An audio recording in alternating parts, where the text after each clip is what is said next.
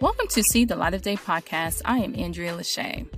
According to CNBC, home buyers are most interested in the following U.S. neighborhoods. Number one, Northeast Dallas. Hmm.